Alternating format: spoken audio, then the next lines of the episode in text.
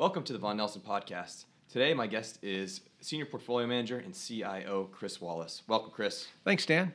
Well, Chris, uh, the S&P crossed 3,000 for the first time recently. Um, you know, as we're, as we're looking out at the at the market today, you know, what are some upside and downside scenarios from here? Sure. Uh, you know, it it's always good to set all-time highs, um, and people like to say the trend is your friend. It's just a question of, you know, what got us here, and and will it continue, and then kind of what's the rate of change on a go-forward basis. And there's no question, as we've talked about in the past, that liquidity has a huge impact on price moves and we saw significant liquidity come into the marketplace in the fourth quarter of last year to stabilize risk assets. And it's continued through uh, 2019 with fits and starts. So that's allowing us to set all time highs. There's still a theme out there that we're going to we're, we're near the worst of uh, what I'd call a global manufacturing slowdown. Liquidity's picking up. Uh, rates have come in through inverted yield curves, and so I'll call it a back half recovery. Although I think the market is anticipating what would have been the back half of 19 recovery getting pushed out a quarter or two. So it's pricing in that recovery. So we're hitting all-time highs.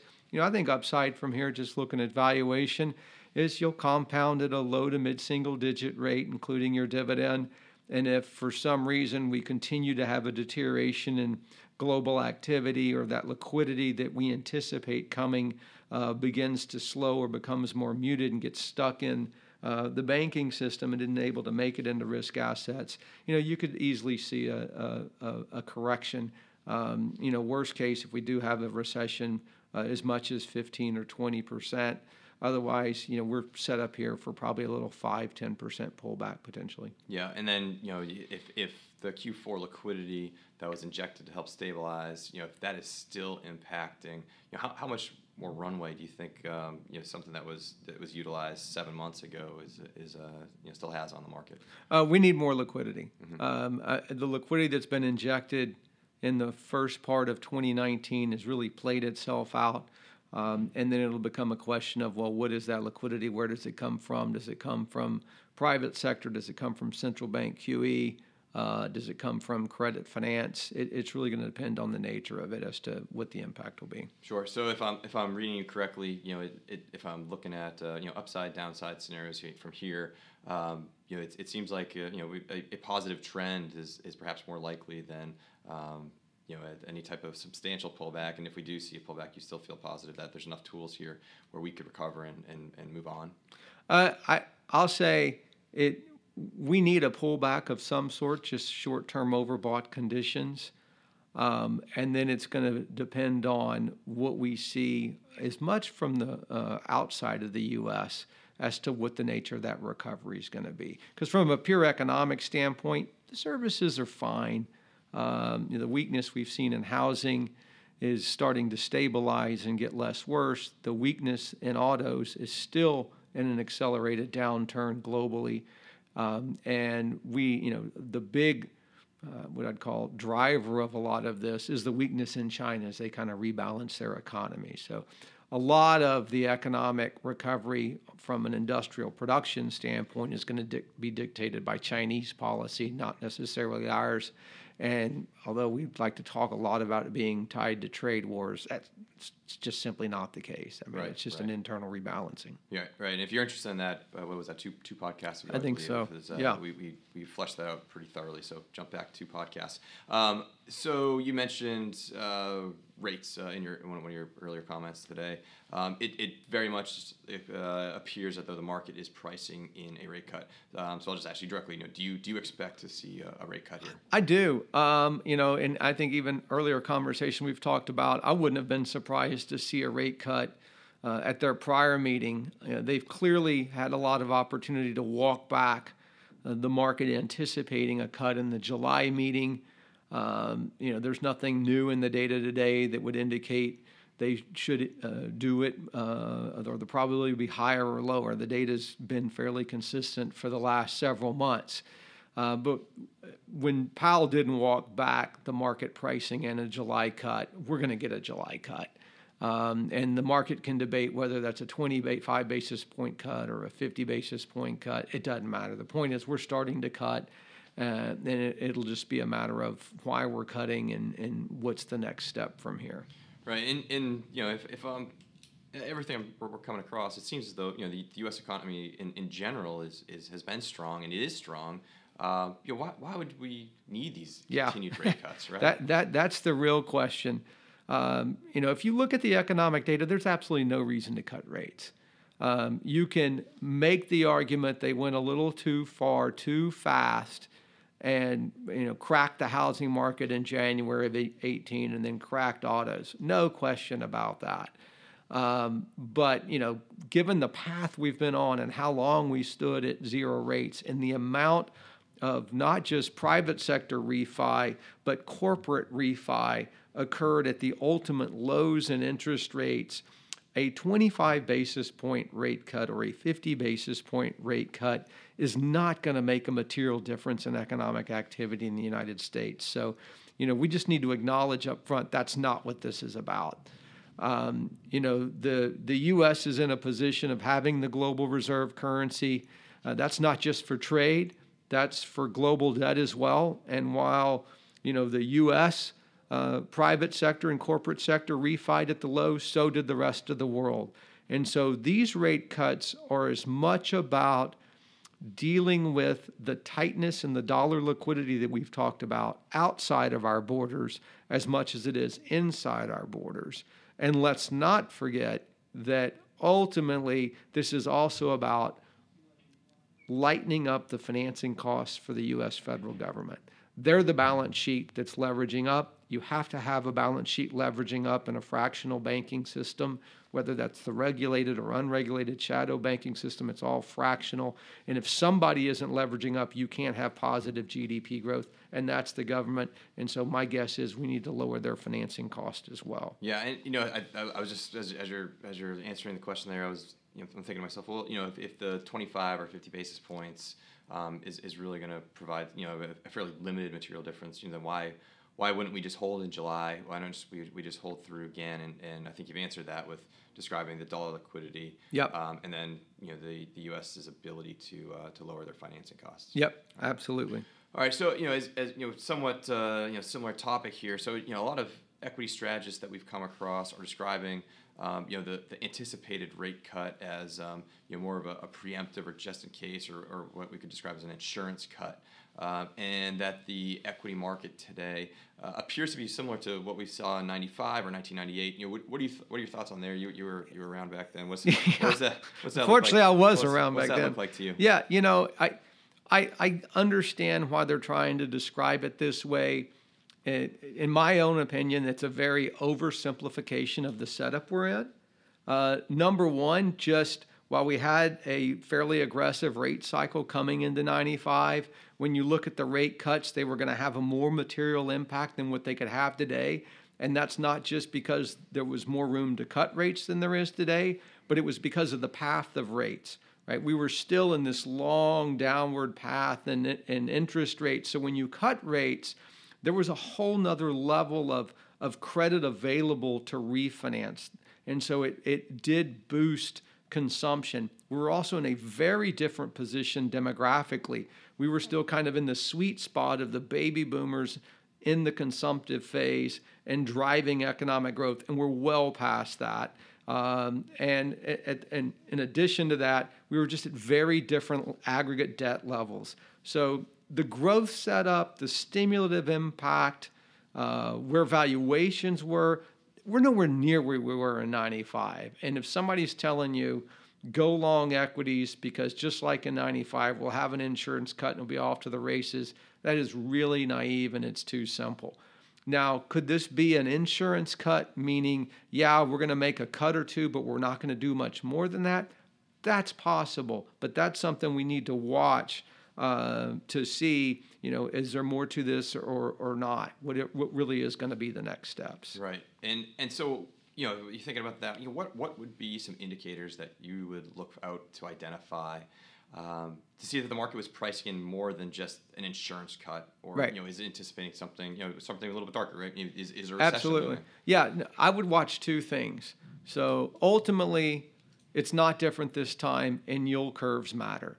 Uh, yield curves will drive credit creation, and we're in this perverse situation where ultimately, if you cut rates too far, banks are going to pull back. They're actually going to provide less liquidity. So we're getting into that catch 22 where there's just not a lot of monetary policy oomph left in the tools we're going to use. Um, so watch two curves. Uh, one is if I was watching the eurodollar curve and it really started to re-steepen, I could get really bullish because what that would tell me is look, not just within the US, but more importantly, globally, this tightening that we've seen in dollar liquidity is loosening, and we're going to have a reacceleration in economic activity outside of the US. I don't think a one or two base, you know, one or two rate cuts is going to have that impact. I think there's much more significant liquidity issues outside of the U.S. and structural issues, and I don't think rate cuts will fix that. And you know, perversely, if we really did go to zero into negative, I think it would actually get worse and not better. But for the shorter term, watch the U.S. curve. If we make you know two 25 basis point cuts in the in the back half of this year, or a 50 basis point cut if what we see is the 10 year kind of stay where it is at this, you know, 2 to 215, and the two year kind of stay where it is at kind of 180, 185, and we can get below that and we keep a normalized steepness in the curve, that would tell me that the market's saying, you know what, that's enough. We just needed to loosen up liquidity. We need to get a little bit more steepness in the curve, and credit flows will begin to occur again. And we're probably, you know, one or two and done it I would describe that as an insurance cut. Um, and it means we're probably not really going to decelerate all the way into a recession, but I would not then follow through and say you should expect the returns we saw in the back half of the 90s by any stretch. Right. So yeah, I think that's great. Right. That's a great indicator. Right. If we we make these these adjustments to rates and you finally start seeing a normalized curve which we haven't seen for, for some yeah. time. And uh, but along those lines too like the steepness between the twos and tens have been relatively constant. Mm-hmm. it does look like just the front end is too high. Right right right. Exactly. So okay so uh, you know transitioning a little bit you know one of the topics that we, we touch on on this uh, on the podcast fairly regularly is liquidity um, and the impact, particularly the impact of late on risk assets inside the equity market. You know what um, you know what are you seeing right now today in, in terms of short term trends with respect to yeah, liquidity? So there's no question liquidity's improved since the fourth quarter of 18. It was intentional. It was the tightening of liquidity that, that triggered the market sell off, and we saw a response out of our Fed. We've seen a response out of the BOJ. We've seen a more significant response out of the PBOC.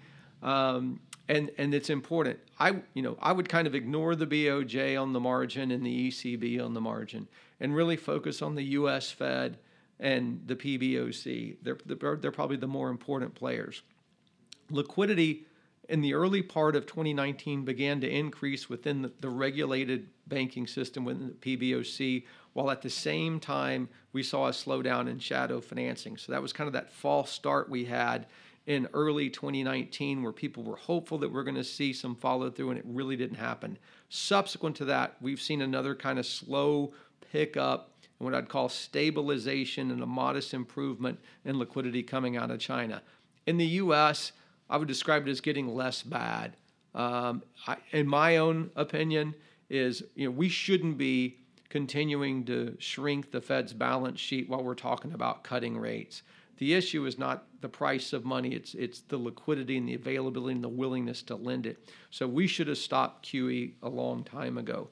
Uh, there's another element. So, you know, on autopilot, liquidity should continue to improve. However, we're gonna we're, we're gonna come into a window here over the next eight to twelve weeks. It's going to be tricky because what's boosted dollar liquidity or shorter term liquidity are really two things. We've seen private sector cash balances rise.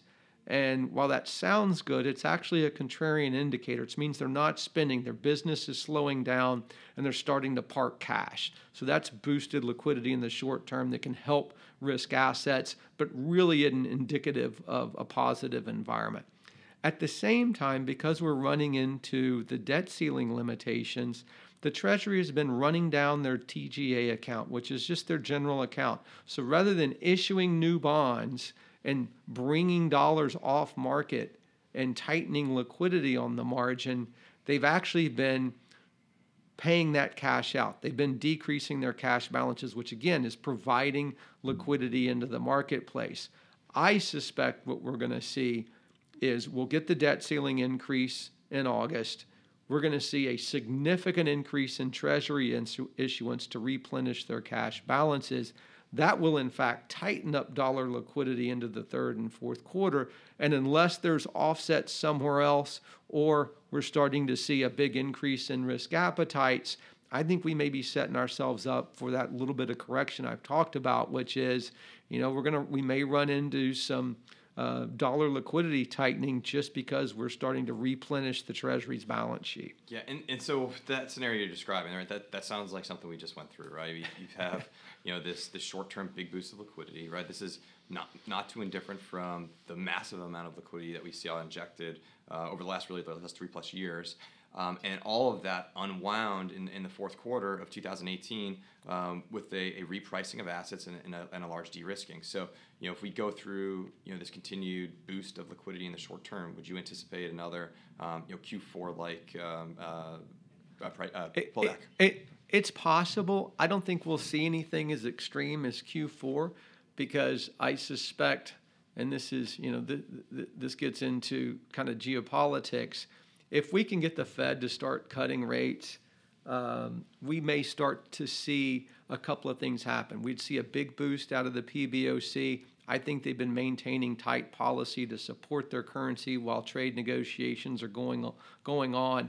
Ultimately, it's going to come down to as we move into 2020 what's going to be the policy response if the slowdown we're seeing in China continues. If they really aren't able to stimulate and drive growth, uh, we're going to see a continued contraction out of the industrial side of the global economy. It will spread into the services sector. We're already seeing Japan in a recessionary window. We're seeing recessionary data out of pockets of Europe. We're starting to see it uh, develop out of pockets of Asia. If that really is just inventory destocking and restocking, we're fine. If it looks like it's going to be more than that, and we'll start getting data over the next 8 to 12 weeks that could indicate that it's more than that, then we could certainly set ourselves up for a more meaningful correction. Great.